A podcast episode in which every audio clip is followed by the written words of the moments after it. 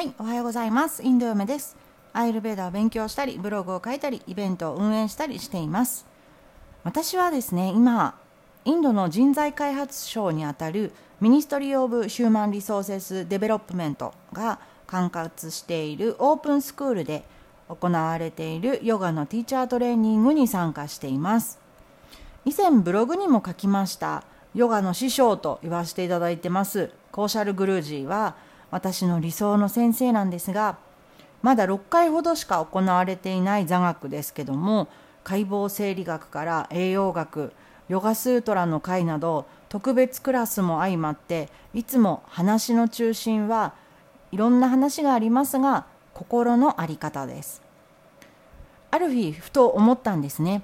どうして5000年も前はこんなにすごい学問を解ける人が研究する人がたくさんいたにもかかわらず今でもインドはなぜ発展途上国なんだろうかと。これは本当に深い闇がありましていろんな問題があるんですけれどもまた答えが出たらお知らせしますね。さて本日の質問です。ラジオ楽しく聞いてます。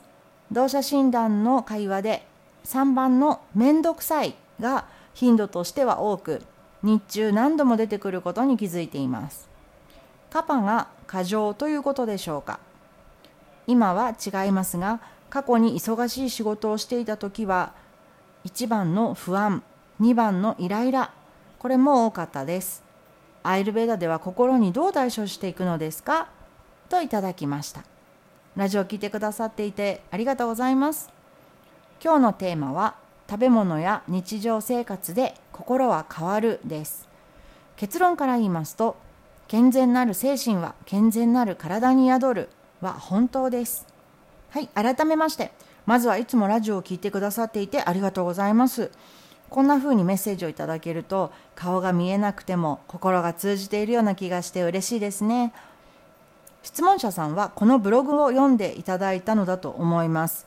ということで、えー、過去のラジオの記事になったブログの方をリンクに貼っておきましたのでわからない方はどうぞそちらも見てくださいね。はい、というわけで実はインドって数字のゼロを発見した国だっていうのはご存知ですか？インドの数学家天文学者でもあるブラーマン・グプタの著書「ブラーマスープータ・シッタンタ」これは宇宙の始まりという放題がついているそうですが628年にこれを作成しました。この著書に初めて数学的なゼロの定義が書かれているのが最も古いんだそうです。しかしアイルベーダの聖典やヨガスートラなどはもっと前に編集されています。というのは何もないということがある状態。でまあややこしい説明になってしまってるんですが古くから目に見えてない存在という概念はあったんですね。しかしその概念はあっても数学的根拠をこれをもって言語化したのはブラマグプタが最初だったということです。今日は心の話なのにどうしてゼロという思うかもしれません。その意図は心を説明するには形が見えないというこの事実が理解できないとちょっと難しいからです。5000年前まだ電気もガスもテレビもない時代に自分で作ることができるのは火とか粘土とか石を加工するといったような技術でしょう。そして植物や動物に囲まれて生活するわけです。そんな時代にアイルベーダは存在しています。そして今でも同じ本で学び続けられています。シュシュルタサンヒターに書かれている健康の定義には魂これをアートマと呼びます。そして心これはマナと呼びます。この2つの存在がきちんと書かれています。ですから彼らには見えなくてもそこにあるという意識が大前提としてあったんですね。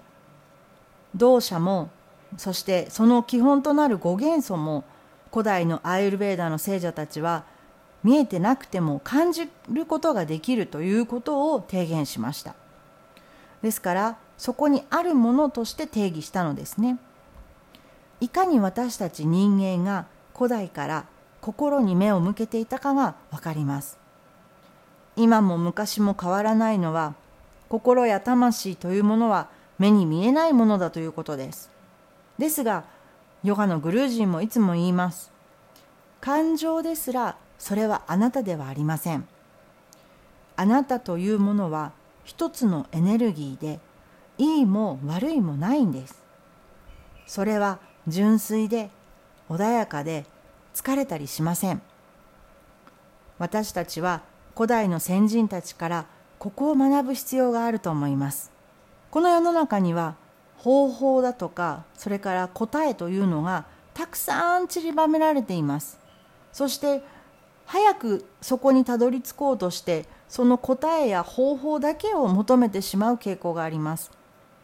インターネットができてからは人は簡単に解決法を手に入れることができるようになりました。しかしそれは解決になっているようで実は一時的なものです。私自身20代30代は理由もない不安な気持ちが襲ってくることがよくありました。質問者さんのように仕事も忙しかった時代です。その時その不安を解消したくてその解決法を知りたくてたくさん心理学の本を読んだり自己啓発の研修にも行きました。なんとなく答えが分かったような時期もありました。でもまた同じことが繰り返されました。どうやって解決するのかというのは誰も教えてくれませんでした。でもそれは理由があったんです。その人にはわからないからです。相談に乗ってもらってもしっくりきません。でもそれすら実はあまり意味のないというかあなたの心はあなたにしかわからないのです。だから私の心は私にしかわからなかったんです。みんな世の中にある情報は誰かが何かをやって成功したり失敗したりしたそういうオンパレードです。でもそれは誰かであって読んでいるもしくは体験しているあなたではありません。心を可視化するのは知識です。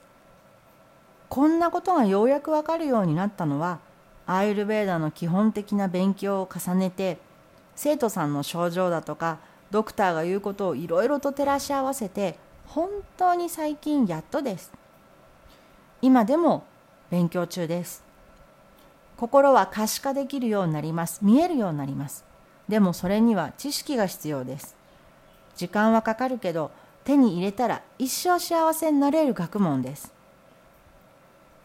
アイルベーダやヨガの哲学というのは時間はかかるけど手に入れたら一生幸せになれる学問です。そして果てしなく広くそして深いお勉強です。魂も心もいい状態で初めて健康と言えるんです。質問者さんのいい状態はどんな状態ですか？何をすればいい気持ちが続きますか？それをひたすら考えながらその状態を作り上げる実験をしていきましょう。前置きがとてつもなく長かったんですが質問者さんの質問にあるアイルベーダでは心にどう対処していくのですか？この部分についてお話ししたいと思います。一つはこちらです。肉体からのアプローチです。人はそれぞれ肉体と精神と魂を持っています。ちなみに魂がないと私たちは動物や物質と同じになってしまいます。心を心でケアするということは実は可能です。例えばカウンセリングとかメンタルヘルスとか言われてるやつですね。でも人間には自己治癒力というものが備わっています。自分の力で自分の体や心を治癒することができる力。アイルベーダはこれをいかに最大限に引き出すか。これを考えられた学問です。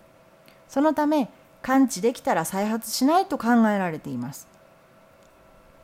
質問者さんが書いてくださった3番の面倒くさいと思った時に体肉体はどういう状態か考えてみましょう。体重が増えたりしてませんか？日中寝すぎてだるかったりしてませんか？もしくは吹き出物が出たりしていませんか？私が言った3つのこの例えはカファが増えすぎている症状の肉体での症状です。心だけではなくて肉体的な変化にも気をつける。そして原因を特定する。この方法が一番いいかと思います。その後するという何をするかというとカファのバランスを整えてあげるということです。この辺りは動作の性質とか5元素の性質を知っていると答えがおのずと見つかりますのでまたいろいろと勉強していきましょうね。